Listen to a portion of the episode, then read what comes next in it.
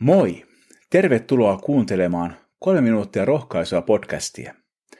Seurannasi tänään on Juha.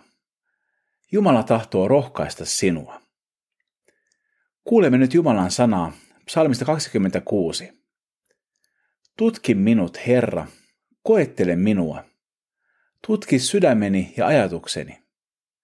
Olen aina pitänyt mielessäni armosi, olen elänyt sinun totuutesi mukaan.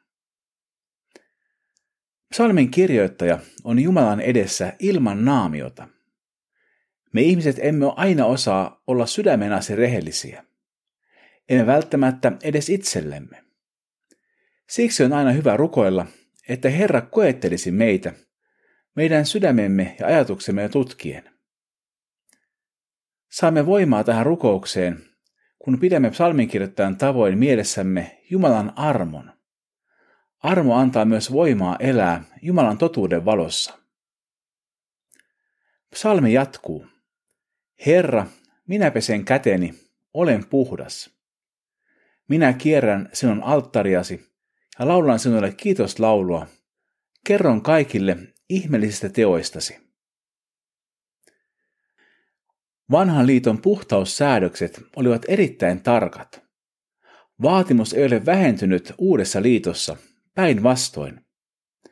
Mutta puhtauden lähde on kirkas.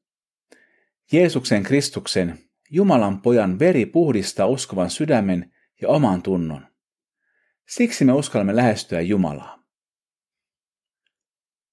Psalmissa sanotaan myös, minä seison vahvalla perustalla. Juhlivan kansan keskellä minä kiitän sinua, Herra. Minun Jumalan suhteeni perustuu Kristuksen täytettyyn työhön. Siksi perusta, jolla seison, on vahva. Se kestää kaikki tuulet, maan järistykset ja myrskyt.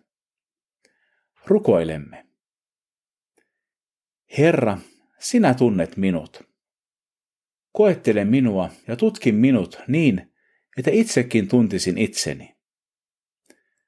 Aseta jalkani Kristuskalliolle, joka kestää. Jeesuksen nimessä. Aamen. Siunattua päivää Jeesuksen kanssa.